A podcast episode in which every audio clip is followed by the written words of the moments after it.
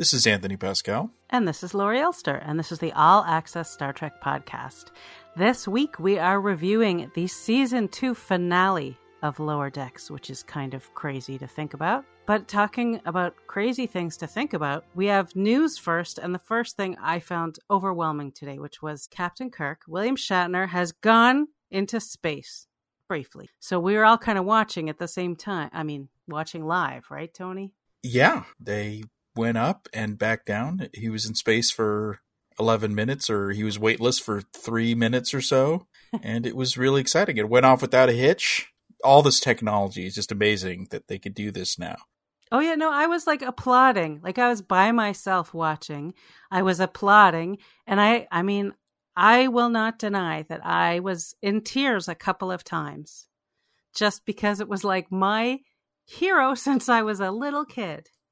And there he is in space. It was like all the weight of all this, like everything that I've thought about Star Trek. And there he was up there. And when he came down and he said what he had to say, I mean, I, I got teary again. And I was like, wow, I chose my heroes well. He seemed to have had a profound experience. Like he gets off, so it's four people, and he gets off and starts immediately talking about, you know, the majesty of it and, you know, and how it was all blue and it went to black and how everyone needs to experience it. And the other three people are just hooping and hollering. I guess it affects different people different ways, but he had a, like a profound religious experience, and I think the rest of them it was like an extreme sports experience, which it kind of is. Yeah, like a thrill seeker's high is what they seem to have. And I think he was just so overwhelmed by it and so moved by it. And the things that he said, like, I love that he said that I hope I never recover from this. I hope I can maintain what I feel now. I don't want to lose it. I mean, it was, I think, you know, I, it's funny to say life changing for somebody who's 90, but why not? And you could see it in the, they released video of the time that he was in, they were all in zero G and the same thing was kind of happening where they they were a lot more boisterous and he was just kind of looking out the window taking it all in and saying very short things about the moment and uh, no it was, it was pretty amazing and what's what's also amazing is how I, mean, I know this is going to sound corny but it would it was a moment for the world to come together. I mean, everyone was talking about it. It was the number one trending story all around the world. You know, people were sending me images of, you know, Twitter from Germany and Twitter from Argentina, and it was all, you know, Star Trek, Captain Kirk. Everyone was talking about it everywhere. I'll tell you, I was getting nonstop texts from my mother in law who was watching the whole thing and kept telling me stuff as if maybe she was worried I wasn't watching. Like, he just said this. He just did this. So, you know, she's the one who says things like, um, it's somewhere on the internet if you ask her where something is. So, but she was texting me the whole time. I mean, it's just it was it was a huge event, and and now he's the oldest person ever to go to space, which is impressive. Um, I feel a little bad for Wally Funk who went up in July.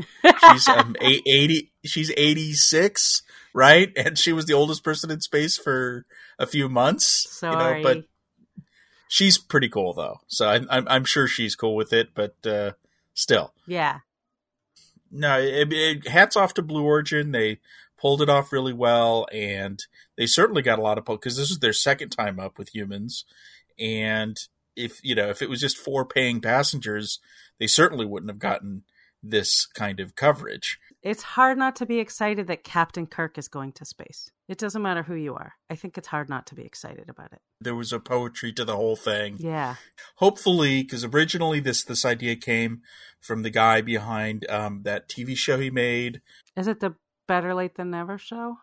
Right, that show. So yeah. this is and and you know he's made a lot of documentaries and nonfiction TV shows, and I think this may still end up in some kind of thing like that. Hopefully, you'll see more of Shatner getting profound before, during, and after going into space. You know, I know he's like known for being like boisterous and doing his thing, but he's actually a very thoughtful and articulate person. And so I really wanted to hear everything that he had to say, which is, you know, it's out there, it's on our site now too. And I I actually keep thinking like I wish someone I hope he's still talking to cameras because I want to know what he has to say later today and I want to know what he has to say tomorrow when he wakes up. Like I feel like this is going to affect him in a has already affected him in a profound way and will continue to do so. So let's do another follow up, which is for the third week, we're talking about this possible strike. It's hard to tell with these things because they don't leak a lot, but the union has basically said to the producers, you've got until Monday or we go on strike. And from what we can tell, this strike would be huge. It would just oh, shut yeah. everything down. It's major. So hopefully it doesn't happen, but if it does, then it's definitely going to have an impact on Star Trek in 2022 if it goes on for longer than a couple months, right. for sure. It'll affect this timeline. That's for sure. Let's go back to a, a, big topic from our last podcast, which is New York Comic Con. Right, because it actually happened. It was pretty busy. I looked at pictures of those crowds. I I opted not to go in for it, and we did the virtual version but uh, it looked pretty packed and fun. They had a big, gorgeous uh, Prodigy setup that would have been fun to go to. Yeah, you can sit in a captain's chair and you can get a customized Prodigy t shirt. So, yeah, the, the, Paramount Plus booth was basically all Prodigy all the time. Even though they went there with panels from Discovery and Prodigy, the booth experience was all about Prodigy. Right. For Prodigy, they also showed the first two episodes, which are the same thing that's going to air on October 28th.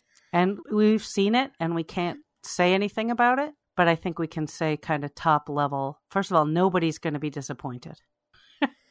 yeah, I think it is going to really work for Star Trek fans, even though certainly this early in the season, and we're going to get into, they talk about this in the panel, but they aren't going out of their way to Star Trekify this thing up a lot, but it's a compelling story. Yes. Um, it's the characters are all immediately likable and interesting, and they're you know they're, they all have moments of lightness to them, which I was worried that it would just there'd be like serious characters and funny characters, but they all have a good balance to them. Um, the bad guys are suitably evil, you know. So I, you know, I really liked it. I think young people are going to like it. And it just, it's beautiful. Yeah. It is gorgeous to look at. So, and I think it's going to, you know, a lot of what they talked about in the panel was about having it, seeing it. They see it as a kids show, but they also see it as an entry point into Star Trek for people who haven't been there before and for people so they don't feel like they have to catch up on anything or know anything they can just walk into it and be introduced as the as the kids are learning about sort of the federation and the world that star trek takes place in even though they're living in it um, it will be introducing the audience to it at the same time. That's one of the reasons why it starts in the delta quadrant where you're kind of starting remotely from Star Trek. If you think of the Federation, the Alpha Quadrant is kind of core Star Trek, and you're kind of mo- literally moving towards it on the show, and you'll learn more and more about Star Trek as they get closer and closer to home. And in the panel, they explicitly said that's you know how the show is designed. It's kind of a you know, a drip feed of Star Trek. Yeah. Where you're going to be getting more and more of it. But the tone is still right and the optimism is still right. I think these guys really get Star Trek. Of course, when you talk to them, they always talk about how much they love Star Trek. I'm talking about the Hageman brothers. They're especially enamored with the movies, Star Trek movies. Which comes across when you see anything. I mean, you know, there's a clip that everybody can see and there's a trailer. And you can you can just tell that you know like it is very cinematic. Everything feels big. They dropped some big news at the panel too about cast. So that was exciting because in addition to the cast that we already know about they had four big names. I mean we knew that robert beltran was going to be back as chakotay because he said it in vegas. But the other news is that we have daveed diggs who you probably know from hamilton who's playing an andorian called commander Tysess. Jameela Jamil, my heart is beating because I love her so much uh, from The Good Place, and she's also hilarious. She's mean, I have a lot of great things to say about her. She's Ensign Asencia, who's a trill, and then Jason Alexander, Star Trek fan, Voyager guest star, Seinfeld star, is uh, Doctor Noum, a Tellarite. when you hear that, it's obvious that, that they're the senior officers of a ship. So the obvious question is, what ship? Right? We know about the USS Protostar, and it's empty when Right. they show up. So my two theories are it's one of two things. So were they the former crew of the Protostar? Okay. The other one is a little it may be too on the nose, but I would say it's the they're they're the new Voyager crew. Oh, That Voyager is back out there doing Voyager things. Maybe heading back into the Delta Quadrant like they did in the books. In fact, Chakotay was made captain in the books. oh, there you go. I haven't read them. You know, but they could be some other ship, you know. Who, Yeah, know, who could be- knows? But They could be any ship. I, I initially was like, maybe they're all holograms, but I don't think that's true. I think it's a I think it's a real because we've heard them say that they will be touching on elements of the alpha quadrant and the beta quadrant. So this isn't like Voyager where they're just going to be lost for 7 years and then come home. I think they are literally going to get closer. They are going to run into elements of the Federation as they get closer, and I think this is one of those elements. Well, we'll find out. But I'm excited because these are big names and and all great talent. Um, another thing they released, and I think I know why they released this. Oh yeah, so do I. this is a minor spoiler, but I think they mentioned this in the past. There's not a lot of Janeway in the two part pilot. So they released a kind of a nice scene that's not actually not in the pilot of the crew kind of for the first time really meeting Janeway and talking to Janeway. She says some interesting things that may clue into what's going on. I mean, what did you think of the scene? I mean, I think the biggest thing she said was when she's describing herself, hologram Janeway, she says she's a training advisor and she says programmed to assist the Protostar's crew on their journey back to Federation space. So somehow that ship was sent out there to bring somebody back. She says she's able to maintain the Protostar's lower level functions, which explains why they don't need a whole crew. Right. So I, I guess Janeway is herself like the multiple Rioses. She's doing multiple jobs. I don't know. I don't. I don't know if we're going to see multiple Janeways around the ship. All of that might be kind of fun, but I don't think that's I going don't to be think it's going to happen. But she's I think it just means the ship's automated, basically. Right. And she's there to offer advice too. So she will be offering counsel and advice, I'm sure, along the way. But it raises a lot of questions about what, again, the same thing. What is that ship doing there? And we're not going to find out for a while. yeah, the Hageman brothers have said the ship is the season, and the, the mystery behind the ship, and why the um, diviner wants it so badly is all what we'll learn through the season. That's not a spoiler for the first couple episodes. That's been what they've been saying in interviews, etc. Yeah. Let's move on to Disco. Disco had a big panel too, and a new trailer, which was exciting to see. I remember I was hoping for one, and then we got one. The trailer was a lot like the last trailer. I'm not sure we learned a lot because the last trailer kind of set up the season, which is there's a big bad anomaly. It's mean, it's hurting people, and they've got to stop it. And uh, the Federation has a new president, and she's going to rally everyone together and send Michael to save the universe again. And there's some punching going on. There's a lot of punching going on, And some and flying up sticks. and flying up in the air. and there was a whole lot more of all of that. Right. I think what we got from this new trailer mostly was a lot of small details that are intriguing and interesting. So we know that there's a Ferengi in Starfleet, which I mean, Nog was the first one, but um, uh, with different kind of makeup than we're used to seeing on the Ferengi. I I didn't love it. I'm gonna be honest. I don't know. When I looked, it's, the funny thing is, I remember going through it the first time I saw it and thinking, "Oh, that's interesting. A little extra detail. Looks really old, like the Grand Nagus." Yeah. But it's you know it's so minor. It's basically the ears are a little droopy as opposed to rounded. But there was an online contingent that lost their shit over this. there always is. and this is a thousand years later. Maybe this maybe this particular Ferengi's mother, you know, has droopy ears. Who cares? I think the much more interesting character in the Federation is the president. Oh yeah. We did learn more about the president. We had suspected president character, uh, who's a woman, was partially Cardassian, but we actually learned in the panel that the president is human, Cardassian, and Bajoran, which I think is kind of cool. Yeah, I think that's great. I think Cardassians and Bajorans are great species to be looking at as we, you know, move into Discovery, and I think that's pretty cool. I'd I like the idea of finding out more about what happened between them over time. It's fascinating. And the president's name is Rillak, if that matters. you know what I think is kind of funny is like Michelle Paradise. We've joked about this before. You know, is someone who would never give up anything in an interrogation. It took Anthony Rapp to force this out of her because he's like, "Let's talk about Rillak." And she's like, well, okay, now that you've said her name. And then she threw in the, you know, but she's already in the trailer.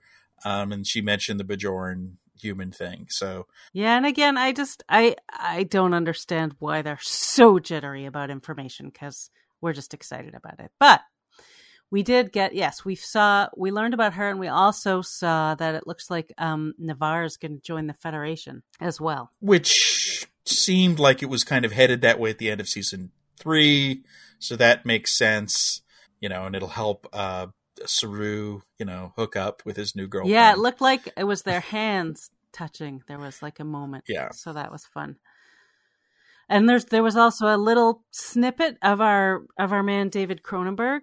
Um, so we we knew he was back, but uh, I still really want to know. I want to know if we're going to find out more about him. I now want to know nothing about him, but I want him to continue to do weird, mysterious things. but I never want them to say, and he's in section three.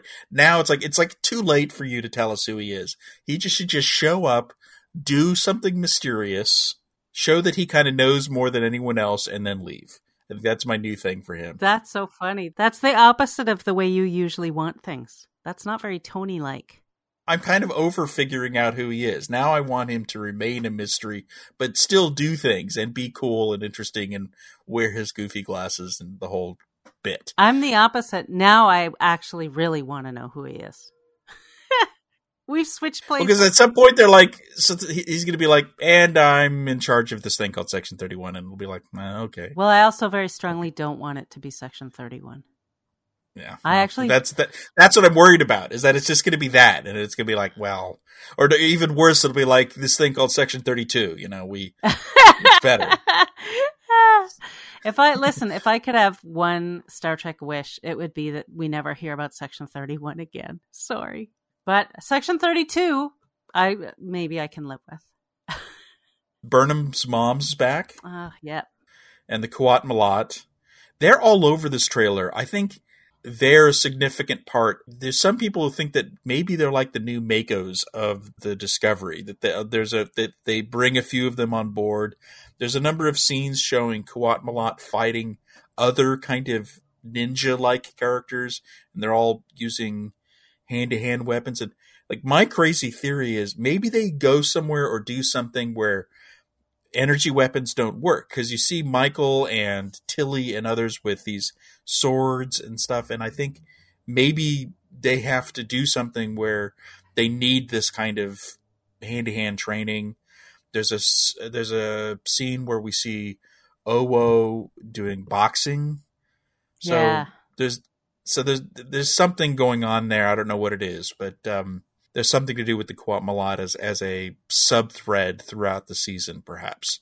We got a little bit of Tig Notaro, yep. just one little shot. I know a of her being exasperated.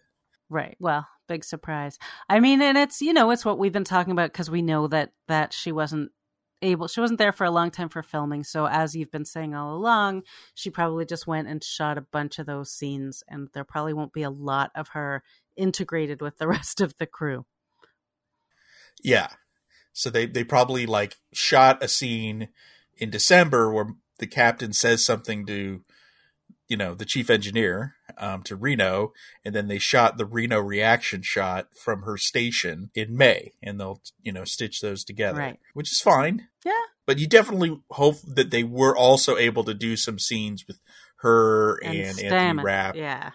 yeah, yeah, that's what that'll be. It looks like there's a sh- shot where they return to Earth because there's something that looks a reflection, or they they come on what looks like the Earth's moon, but it could be any moon. But it it the way Michael reacts to seeing it, um, it just feels like they could be going back to Earth, which may make sense because it's season three. Earth wasn't really part of the Federation, and we kind of want. I think the Federation isn't the Federation until they bring Earth back into it, right? Right. No, that makes sense. And a lot of the season will be about rebuilding the Federation. We got a little information about a few other things. I mean, one thing, they talked a little bit about that conflict between Stamets and Burnham at the end of the last season and seemed to indicate that it'll be touched on, but it's not going to be like a big explosive, like they don't talk to each other and then it turns into a big deal kind of thing. It sounds like Stamets got bigger fish to fry because he's got to solve the whole problem. He's got to fix the universe Right. and and then he's got kids now, you know. So he's he's busy. And he's got a rival. He's got a rival for spore driving, which is Book. That was funny. So someone asked him, you know, who's in charge of the ship, and it's obviously going to be a thing because there was this moment where Anthony Rapp like s- stands up and goes over to David Ajala and kind of stares him down. There's clearly a tension there, and we do see a, a tiny snippet of Book in the spore chamber in distress, actually. hmm Um, if Stamets is in charge of solving the anomaly problem, then why not have Book in charge of flying the ship around? I mean, he's so precious about the ship. Yeah. Let, let it go, man. Well, Move on. I don't think that's. You I know? guess he will eventually, but yeah. In in a fine Star Trek tradition, the captain also has lots of outfits. I noticed in the oh, trailer. Oh, yes. Michael is seen in a whole bunch of different things. She's got a regular uniform. She's got a dress uniform. She's got a tactical armor thing, which is different than the one that everyone else gets. She's got a spacesuit, which is different than the one she's had before. She's got some kind of leather outfit, but I think it's like a captain leather outfit, kind of like how Picard got a special captain jacket. Remember? Yep. She's got some civilian outfits. She's got sleepwear. You know, they, they, they've really gi- given giving her all sorts of stuff to wear. I think So they've got budget. I think we'd clocked in the first season. We counted wardrobe changes for her, and I think it was nine. But this feels like it's going to be more. Yeah, because this is just the trailer. Yeah. Who knows what we got coming? So anyway, I'm still more excited for Prodigy now than I am for Discovery season four. I'm, Yeah. I'm looking forward to it. Yep. At this point, I just want to see it. I guess. Yeah, and you will very soon. I think that's it for uh, Comic Con panels. We got a little bit of uh, an update on Strange New Worlds. We know that they've officially wrapped production. Anson Mount uh, put out a video message for everybody to watch, saying that basically saying we've wrapped officially and saying that the show really happened because of the fans and he's grateful for that and that everything's heading to post and he said it should be out sometime next year and clearly he doesn't know when it's going to air because nobody's decided yet.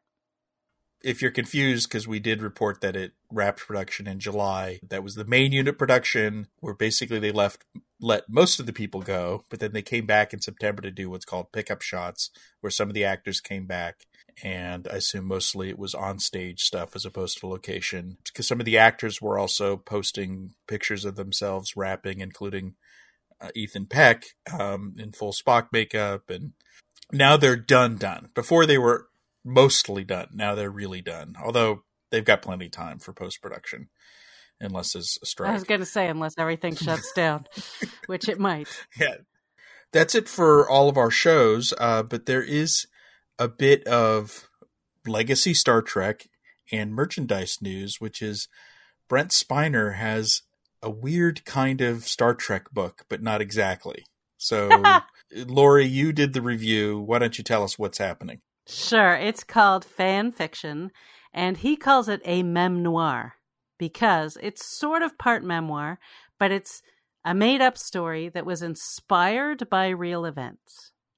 So I I was I had certain expectations. I thought he was I thought it was going to be a little smirky and a little smug. I I just assumed that, and I have to say I was mostly wrong. Like I found it first of all incredibly enjoyable.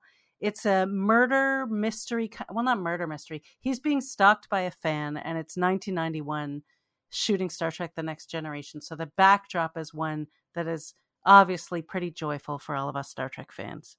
But he, the tone of the book, the way I described it in the review, I said he manages to be self-serving and self-deprecating at the same time, with like a pinch of Dashiell Hammett thrown in. So the writing style is you know, he's got these moments where he uses like sort of these old timey fun expressions, but then it's taking place with all Star Trek stuff around it. And he's sort of insecure, but he's also a Hollywood star, which that part is true because he is those things. Um, and I and I really couldn't stop reading once I started. It's very enjoyable. It's very well written. Um, and as a special treat, the audiobook is not only produced so that it has you know ambient sounds and sound effects and things but he got his next generation cast members to come be themselves or or versions of them versions of themselves yes yes versions of themselves. Well they sound pretty good. They're very good at being versions of themselves. Well i mean it doesn't surprise me that when Brent, someone asked brent to write a memoir he said no i want to write a fake memoir because whenever you interview him it's very difficult getting a straight answer out of him. He, he's, you know, he's always got a joke, and he did that web series back when everyone was doing like shows where they're playing a version of himself, you know, on Showtime or HBO, and he, I think he wanted to do one too, so he made one called Fresh Hell. It was okay, you know. It was basically he was playing a version of Brent Spiner so I, hmm. I get it. That's his shtick. He'd rather be a fictional Brent Spiner than the real Brent Spiner. You know, the thing is, though, that there are these moments that he remembers throughout the book from his childhood with sociopathic stepfather named Saul, who is a real person. So I'm assuming that all that stuff is very much based in truth, and it makes him quite vulnerable and was moving. So he really did, I think, weave in some reality and, and i think the reality of some of his emotions too but then he makes it fun and adds like a hot fbi agent and a weird smelly terrible package and crazy letters although i'm sure the crazy letters are true too. You the, the thing is you can sort of make a game of trying to guess like wow does he really hate lauren bacall? And yes there is a sort of truth to the lauren bacall thing which i read in jordan hoffman's interview with him um, in vanity fair. But so parts it's you can totally have fun trying to guess what happened and what didn't but the story itself is also fun and his writing takes you along on this great ride. So i i truly enjoyed it and i really think that most people will. And i also i loved i read all of dashiell hammett's books years and years ago. I went on a crazy binge so i like that kind of style too when he slips into it i i, I, I do like a hard-boiled detective yeah um, and, and and audiobooks. I, I, we've got a couple audiobook samples on the site, and including one with LeVar. And so, you know, I'm I'm looking forward to listening to the audiobook. It feels like that's a possibly certainly for me it'll be a better way to absorb the book because I just prefer that in general. But just getting all their voices in there because he performs this version of Brent very well. Yes. That he he does he does a great job in the audiobook because I read it and I listened to a lot of sections of the audiobook. Um, and everybody does a great job. I mean, you know, they're playing weird versions of themselves, but he really carries it. He's a great narrator. Like he could do other books too. So let's move on to Star Trek Lower Decks. the last episode of season two, first first contact. I really I loved it. It was a great season finale. It was very different than the season one finale, but just as action packed. I thought a bit more heart, more character moments, and the production values throughout this thing. It wasn't just a kind of a climactic third act. It was, you know, the music and the effects and everything was spot on from the very early on and really well paced there may have been episodes that I liked better this season because in a way this it didn't have a lot of you know laugh out loud funny moments. As you know, we've talked about this in some other episodes where they decide not to go for the big laughs uh, because I think they really wanted to have a great Star Trek season finale. So there were laughs there, but it wasn't a kind of rip roaring hilarious episode. Well, I think that's what they did. Like, I agree with you. I thought the visuals were astonishing. Like, I think it was the best looking episode so far. And I thought it was a great season finale because it resolved some things. The stakes were big. There was a nice twist at the end, and they planted stuff for next season. So I feel like that's what a finale is supposed to do. And it was a great story, and there was a lot going on. And I liked how because in Star Trek, one of the digs on Star Trek, which I think is fair, is that in order to create stakes and to create action, it usually involves shooting things and battles, and we, that's kind of how they ended up with season one, right? With the Battle of the Pakleds, and you had the Titan coming in, and that was all very exciting and cool. And in this case, they could do just as much excitement and action, and but have it all be kind of sciency and not a battle, you know, against a bad guy, but just dealing with an emergency. You know, it was essentially a natural disaster, kind of, you know, like a like with all those 70s movies like earthquake and the towering inferno right? You know? Um, it was this uh, anomaly and you know and uh, it was that was great. And i really liked how in the end it was because you know some people made fun of me but i always something bugged me about the last season finale in that in order to create the Riker moment you have to essentially set it up where the Cerritos needed to be saved and in this case, the Cerritos is the one doing the saving, saving the big important capital ship. The really, I mean, that ship was just the Archimedes was insanely large. It was very large.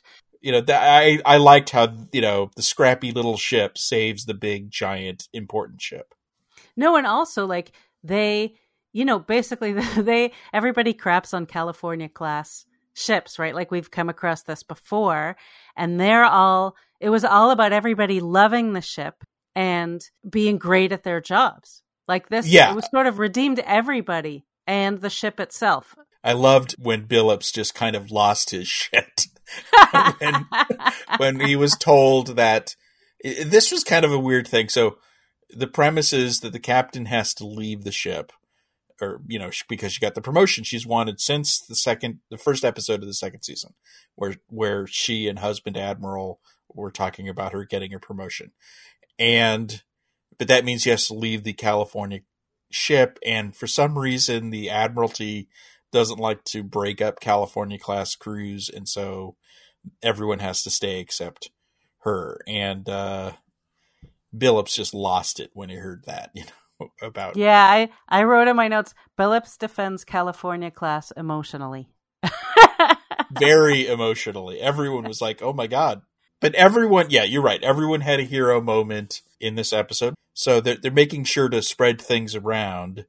I was surprised, you know, like Boimler had some great stuff, but he didn't really have much. Of, I think, like in a weird way, Boimler's for the last few episodes has been kind of done. He's kind of where he needs to be now. Boimler's good, right? In his his headspace. But Mariner still had some work well, to do. Boimler still puts his focus on not the most important thing. Like his obsession with the Captain Freeman Day banner was I mean, it was great. It was very, very funny. But it's telling you that yeah, he's still he still has his blind spots, I guess, and that hasn't changed. But that's more a foible than a character problem that needs to be resolved. That's just his, you know, youthful enthusiasm that he hasn't lost, even though he still has the confidence now that he needs and the capability that he needs. I, I think there was a lot of character stuff for Tendi and Rutherford, who I think are the standout characters for the episode, for sure. Yep, I agree and Mariner had a lot of work to do. The captain, you know, Captain Freeman was more prominent in this episode than any other episode. This was a very traditional Star Trek episode where it was very captainy.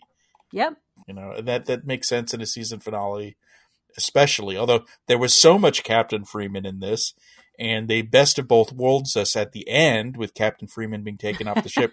That I'm now, you know, I mean, they've at least made it seem possible that she's not coming back, right? Even though I imagine she is. Of course, she's coming back. The stakes definitely were there and are still there. So all of that worked. Let's talk about the big thing that didn't work. There was one really big thing that didn't work.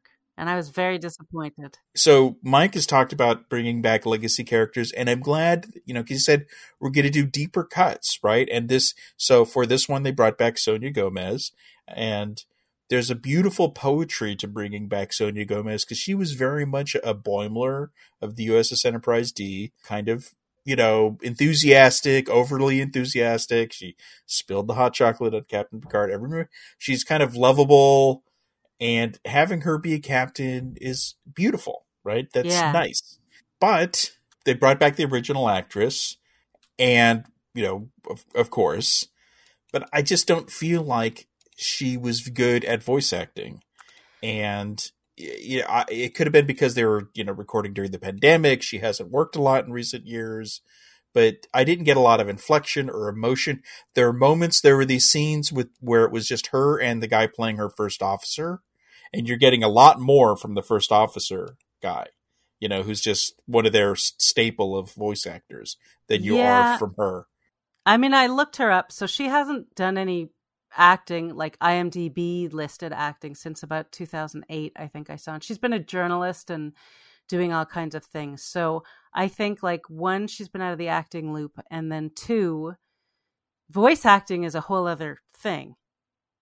And she just, she did not deliver. I mean, I think I just found her very bland. I think you had even bigger issues because you, because for me, there were things that were just kind of flat it, it, it hit the wrong tone. Like she's supposed to be friends with Freeman, but when she's talking to, you don't sense the friendship when she's talking about how Captain Freeman's going to have to leave the ship and say goodbye. And it almost seemed callous. Um, but the thing about acting is they always say acting is reacting, but when you're in a sound booth, you're not reacting because there's no one, there's no one there. And sure, there may be some faceless guy behind the glass saying the other character's lines, but you know, it's not the same thing. The other thing is, and this really isn't her, this is more the writing. I feel like if they really wanted to nail the poetry of her being there, we should have had a scene with her and Boimler, or at least her and one of the ensigns. I I agree with that, or or do a little throwback, like have her get something from the replicator and say please and thank you, like she did in Q Who which would have been a nice throwback. And when they they tried for a throwback moment and it didn't work. I wonder because you know you and I are super fans. Everyone listening to this podcast is a super fan. Almost everyone probably said, "Oh, you know Gomez, I remember that." But I wonder how many just casual fans, people like my brother, who got me into Star Trek and love Star Trek, but are they going to remember a character who was in two episodes just by her name? She looks different. She sounds different. She's now a captain that was an ensign. Are they going to be able to put it together? Should they have done a kind of, um, you know, I used to be on the Enterprise with Captain Picard, or you know, just kind of remind, poke people, and say, "Oh, that's who she is." I don't know. That's a tough one because I think a lot of their references, what I like about them is that if you don't know, you can still watch it. And so all you got was, oh, this is kind of a boring character. I guess it's just hard to judge because we're all like, well, of course everyone remembers who Sonya Gomez is, but you know that's because we're super Star Trek fans, um, right? I always remembered her. I mean, she was a very memorable character to me. Certain ones, but you know, we were talking about this, uh, you know, the Trek movie gang and stuff, and we are saying like another good choice would have been Robin Lefler, which is Ashley Judd, and that it would have also been great to see her as a captain. So, and she's and they would have gotten a lot of publicity out of that because she's Ashley Judd, right? Anyway, let's not. She's really the whole point is she's the MacGuffin essentially, and her ship, the Archimedes, which was initially misidentified by Paramount Plus publicity as um, an Excelsior, causing a bit of kerfuffle online. And then Mike McMahan had to go online and say, actually, it's not an Excelsior class ship, which it, it isn't exactly because the nacelles are, you know, totally different. They're more like off the Enterprise E, which is a sovereign class but it, the size, I think the size is just too big for a. Um, but I thought it looked pretty cool. Yeah, I thought so. Yeah, I thought it looked great. I also thought the Cerritos when they took off all the hull plating that that visual was fantastic. Also spectacular. Like it looked like it was made of wood or something. Yeah. it was an interesting they, they they they created a problem for the ship, right? Which was or you know for the whole system which is they had to somehow get to the archimedes get through this debris field and I could imagine them trying to think of okay, so this is a Star Trek situation, a sci-fi situation. We need we need to tech the tech to get out of it. What do we do? And there's that funny conversation on the bridge where the captain goes, "Let's use the deflector dish," because they always use the deflector. Like Yes, how many different ways, you know? And so I think that was definitely them saying, saying, you know, not that again. And so th- this is something we'd never seen before because I imagine they went through different things and realized, like, let's try to do something that they've never had to do before. Although, I guess you know, Enterprise fans will point. There's a you know, there's the minefield episode where they have to remove pieces of the hull to save the day. So there's kind of, but I, I, I don't. That's not what what was happening. They had to remove all of the hull, which is you know a whole different situation. And I guess it just floated off into space somewhere. Is it gonna? I was like, what are all the? Where are all those pieces going? Yeah, and what are they made out of? You know, because if one of those f- like flew into the atmosphere of that planet, Yeah. you know, that could be bad. Yeah, I was gonna say they- problematic, but bad is more direct. Yes. Yeah, definitely. that'll that'll put a crimp in that first contact. you know, I thought it was interesting to learn a little more about the mechanics of a first and a second contact. Like, is this how it always works? We have the one ship following behind. Like, how how long between first and second contact is there usually um, between the Cerritos and whatever ship gets to do the first contact? right. So my favorite storyline, even though this was so much about the captain and Mariner finally working out their shit, and Mariner, because this has been the therapy season for Mariner from the first frame, was her finally letting go and you know learning that she needs to let people in, and the ultimate example of that was Jennifer. So it was nice that you know Jennifer and her had that moment and buried the hatchet, and that kind of exemplified how she's going to be able to open up a little bit more. All that aside, I think the storyline that was most compelling to me, character wise, was the Tendi and Rutherford. Yeah, same. Same. I love because they're still they're like dancing around their feelings for each other by turning them on the Cerritos. I mean, they do love the Cerritos, but it was such a funny moment where he's like, "Can I?" and he does all these like wonderful romantic things, romantic in a way that he does them for her. Like, I'm going to take you around the ship. We're going to go to all your favorite places, which is a beautiful romantic gesture. Like It was just- the perfect date. yeah, and and and and they go back to the you know the one Jefferies tube they were in during the second episode where they watched a pulsar together. I mean, it, yeah, it was beautiful, and you know, but I've said this before, like everyone sees it but them, right? I think even Billups, like when Billups, you know, this, uh, you know, again, I would Paul Scheer did a great job in this. But he had some really funny stuff when he goes crazy, but he had a touching moment where he's like, you know, where he says, "Son," you know, he's kind of yeah. playing a little bit of a father figure to, you know, saying you've got to learn to make new memories with her, and you know, because this whole thing of of keeping three, although you know, can't he just erase one of the three backups and have enough room left in his eyepiece? Yeah, I mean there were there were some compromises, but obviously, uh, but he, but you know, it was. I think it was more the idea of it. Like it was a, like again romantic. He's saving. He's so afraid of forgetting times with her that he's saving three copies of everything. yeah, but neither of them acknowledge the fact that they're in love with each other, even though they literally said it. They just replaced the word Cerritos with you. But they they hugged at that moment, and then when they separated, they were in a very platonic sort of posi- physical position, talking to each other. So But even though they can't see that, they see everything else because they are the heroes of this episode. It's Rutherford who figures out the whole thing with the plates. hmm And Tendi has a couple great hero moments. Tendi is the one who gets Mariner to give up being a jerk, essentially, and go, Yeah. you know, she yells at her and says, We're your family and go take care of things with your mother. Because Mariner, by the way, your mom's in the middle of a crisis and you're going to just dump a lot of emotional baggage on your mom yeah. in the middle of a ticking clock crisis. That was a horrible thing for Mariner to do. And Tandy's the one who's like, you got to fix that now. They're all they're all like, "You're nuts! What are you doing?" you know, Tandy took the lead, but they were all just like, "What the hell?" Like everybody's kind of had it, been like, you know, this was all fun, but it's time for you to grow up. Yeah, um, and and she saw that, which was fine. So Tendi and Rutherford really saved the day in so many ways. They're the ones who see the truth with everything around them except within themselves. So that's going to be well. And speaking of within themselves, there's something you know that talk about a breadcrumb for season three. Oh yeah, we need to talk about all the things that happened in his uh, memory because there was obviously okay. So there's the big one, the big memory that he finds that is going to definitely come back to us is I don't even know how to describe it. Like these, obviously, his implant was put in for a reason by nefarious people. Well, yeah, probably nefarious. I mean, who knows? But probably nefarious. Well, they said, what if someone asks why he has it? We've programmed that in. He'll think it was elective.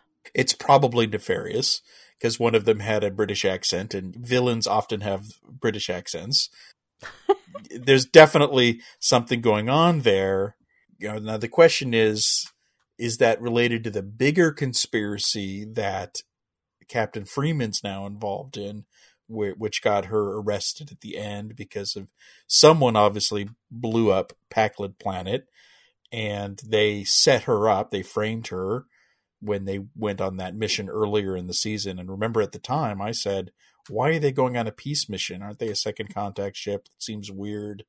And obviously, someone sent them on that mission as part of this big plan to set her up.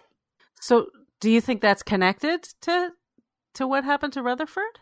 I, I think maybe. I think that whoever this is, you know, and you know, put that thing in him to just keep an eye on the ship. Maybe they're using Rutherford as a spy to, you know, make sure that their plan is working. Could be. That's my theory. I had not connected those things, but um, but it's quite possible. Just before we we go away from that moment though of memories did you i i know you will and i don't know if you have yet slow it down and just keep stopping randomly to see some of the moments that were in there oh all the different moments of tendi and rutherford yes there's one where they're in a life drawing class drawing a naked ransom who's posing for them i mean most of them were recognizable moments there were two that stuck out to me. That one, and then there's like it's New Year's Eve, and they have those, you know, those goofy glasses that usually have the year on them, like 2000. Yeah. So it was a 2381, but they were both wearing the goofy glasses. But the drawing, the life drawing class with Naked Ransom definitely caught my eye because he's posing so happily for them. It's very funny. The the thing I focused a lot on was the thing at the end of who are these two guys? They're wearing red with the black stripe. Yep so it's a different uniform we haven't seen before. It's not a Starfleet uniform. It's not a Section 31 uniform that we know of. We don't know. Could be anything. Speaking of Rutherford and his plan for success, he brought us someplace that we've heard about before, but we've never seen before. I think a lot of fans are going to be talking about. We finally got to visit Cetacean Ops, which was first mentioned in a in the Star Trek: The Next Generation episode. It was in the technical manual. You know, apparently Starfleet ships use cetaceans, which are you know dolphins and whales, to help with navigation of ship, and they have tanks on board. You know, and and they've mentioned it at least a few times on this show. And finally, we got to meet our cetaceans. Yes, one of them is named Matt. One of them is named Kimalu. Yeah. Like like what's just named Matt. Matt. They were they were delightful. I think they're beluga whales. But also it was also that they were playful that they kept well, first of all, they wanted not only did they want Rutherford to come play with them, they wanted him to be naked. But they wanted him to they were very, very playful. They definitely want people to come into the tanks. And they're a little unclear on how human anatomy works. like when they wanted to sprinkle water on Boimler right. And because his blowhole was not working. Right. But I liked how they they have bickering going on and stuff like that. So no, and people when, are gonna love love the visit to Cetacean Ops. It's gonna be the big thing everyone's talking about. I liked when Boimler asked them if they were doing anything for Captain Freeman Day, and they said, "No, that's for calves." Boimler definitely has a little bit of growing up to do for sure. Um, he's even getting razzed by the whales. He did say at the end his his kind of cool line to Jennifer was once you've um, almost drowned in whale pee, you let the little the small things slide or something like that. And she liked it. I think Jennifer and Boimler could be a thing. Maybe. Now that she's in, now that she's in with the gang. Yeah, but you never know how long that lasts. Jet I was know. in with the gang and then immediately rejected. Yeah. So uh, you know, we'll see. But Jennifer's no longer the enemy. Right. Right. She in was fact, cool. in that in that opening scene where she's, you know, and Mariner literally run into bump into each other and have that first sort of fight, the way that when Jennifer said, like, I don't think about you at all, I actually felt like a little emotion. I thought she sounded hurt when she said that. Even though she was trying to sound tough. I thought she sounded hurt. Well, no one really wants an enemy. No one wants to be randomly fighting someone, and it and it seemed obvious that they were fighting and at odds over nothing. There was really no reason at all, which I think they both realized at the end. I also liked how her spacesuit had little extra room for her Yes. antenna. I It was like nice. Yeah. Lots makes of really- sense. lots of good details in this one. they really pay attention on this show to the little things. Um, we got to see the captain's yacht. It's not our first captain's yacht because we got, got one at Insurrection, but it was the first one on the show. Although we didn't get to see what she calls her captain's yacht. So, or did you notice that? Because I was looking to see if there was a name anywhere on the walls or on it, and we didn't see anything. Yeah, I didn't see anything. I didn't see anything. I know we're jumping from topic to topic, but something that I thought the music on the show is generally good, but in this episode it was especially good. And it wasn't relying too much on familiar stings. There's a lot of really good original cinematic action music and then would switch up for the more quiet scenes and I just I really think that it was fantastic. Yeah, I agree. I thought I thought it was an excellent uh an excellent season finale, full of great stuff. Um really well done. Do you have a favorite lines from this one? something we haven't mentioned yet, but I feel like we should, which is Tendi had another subplot. She was the thing with Rutherford, but the, her real subplot was obsessing about the fact that she thought was she was being fired, which is why she and gonna get kicked off the ship by Doctor T'Ana because she misunderstood something. And in the end, T'Ana said she's only being removed from medical because she feels like she should be in advanced um, science training to be on the bridge. And so Tendi goes to work on the bridge like Jadzia Dax. And uh, T'Ana goes, "Who the f- who the fuck is that?" And then she goes, "Like Spock," yeah. you know. So uh, hey. I really well because I think that's. I, I mean, in a way, I feel like the show is maybe poking fun of itself because it's constantly, you know, Boimler and everyone are constantly referring to these characters as if everyone knows who the second officer of a space station, you know, Odo and stuff like that.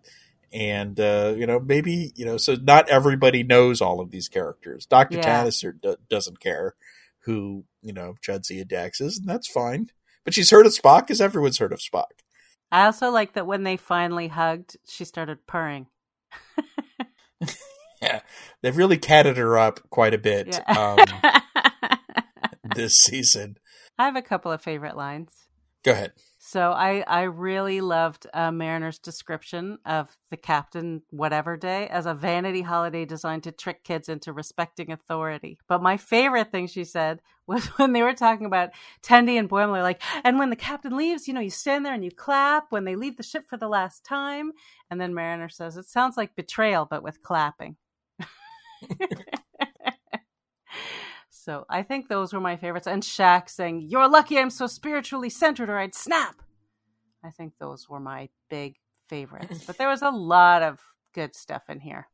And I liked I liked they had a couple of good throwbacks to previous episodes. Like at one point, Billups says, Dragon's blood. And uh Boimler sees the koala in his little Yep. death experience. So I thought all that's that's I love when they do those things because it just you know keeps a nice thread going through the show. Yeah, I mean they're building up enough of their own canon that they can be doing their own callbacks now for sure. Both for laughs, but also, you know, for important plot things. Like when they were showing the evidence for her blowing up the Pakled planet, they had like pictures of her with the Pakled spy with his Cerritos t-shirt on and stuff like that. But you know, by the I mean that is kind of serious. Like someone blew up a planet. That's genocide. That's not funny. So right, uh, and frame somebody else that. for it. Yeah, no, yeah. So I think I think they've done a really good job of of doing dramatic stories and having comedy. So, and I feel like the thing you've been saying is true. Like this, they have a confidence now and so they're they're taking bigger risks and doing bigger things and i i think it's all working really well and they've they've ramped up i think at just the right pace I mean, we've talked about this episode at a high level, season one versus season two. I mean, I feel like season, you know, I, I liked season one. It got better as it went along. I feel like season two has been strong from start to finish. You know, the second half they've gotten more experimental. They've they've ramped things up, but you know, it's not necessarily better in the second season, second half of second season. All of season two has been good. There was that one episode which had some issues in it, but it was still not a bad episode entirely. Just you know, but overall, really happy with season two. The show's just getting better and better, and I couldn't be happier with Star Trek Lower Decks. Yep, I agree. I'm willing to go wherever they want to take me. Take me somewhere fun. I'll go with you. So I am looking forward to season three, whenever that will be.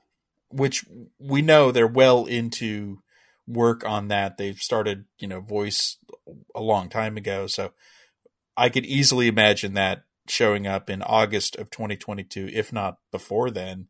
Um, it's just that there's so much Star Trek, you know, in the pipeline now that they'll, they'll probably just wait until August anyway. Yeah, I think so. But I'm I'm looking forward to it for sure. It's great.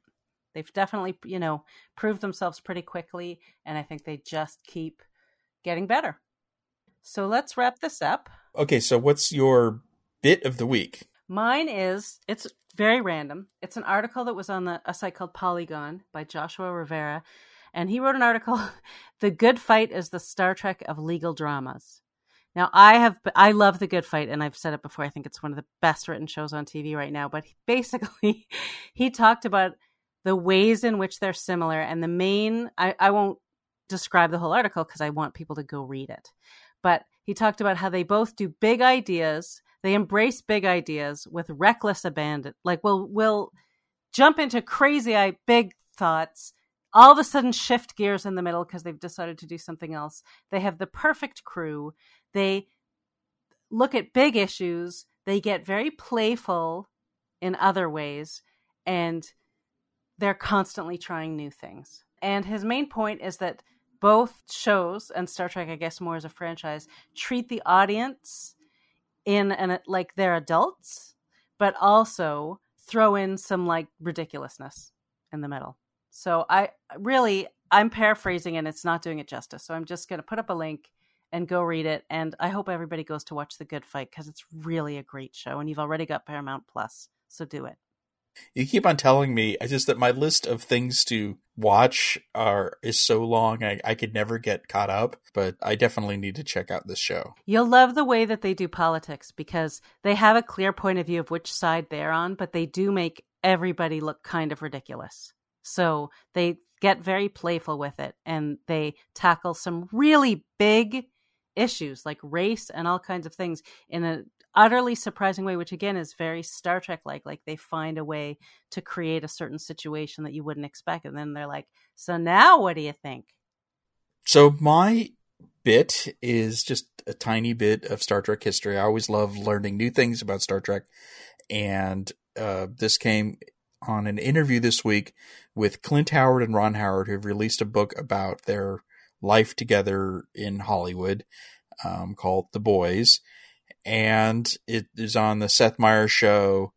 And even though they only had, you know, a few minutes, Seth brought up Star Trek and they pulled out this p- picture of Clint as Balok. But, at, uh, you know, it was a cool behind the scenes pic of this like poor little seven year old boy on the set, and they, you know, they were talking about what it was like and how he was refusing to get his head shaved. They wanted to shave his head. Yeah, his dad said no. That's what I, I remember reading about that. Could you imagine, you know, being a kid in school with shaved head? I mean, it's cool that you're an actor in Star Trek, but it's not cool having a shaved head. So he said no. Yeah, more I can imagine Gene Roddenberry going, just shave his head, and everybody going, uh, he's. It's a kid. Yeah. so I'm I'm just a big fan of Clint and Ron Howard. So yeah, it's just I want to get their book.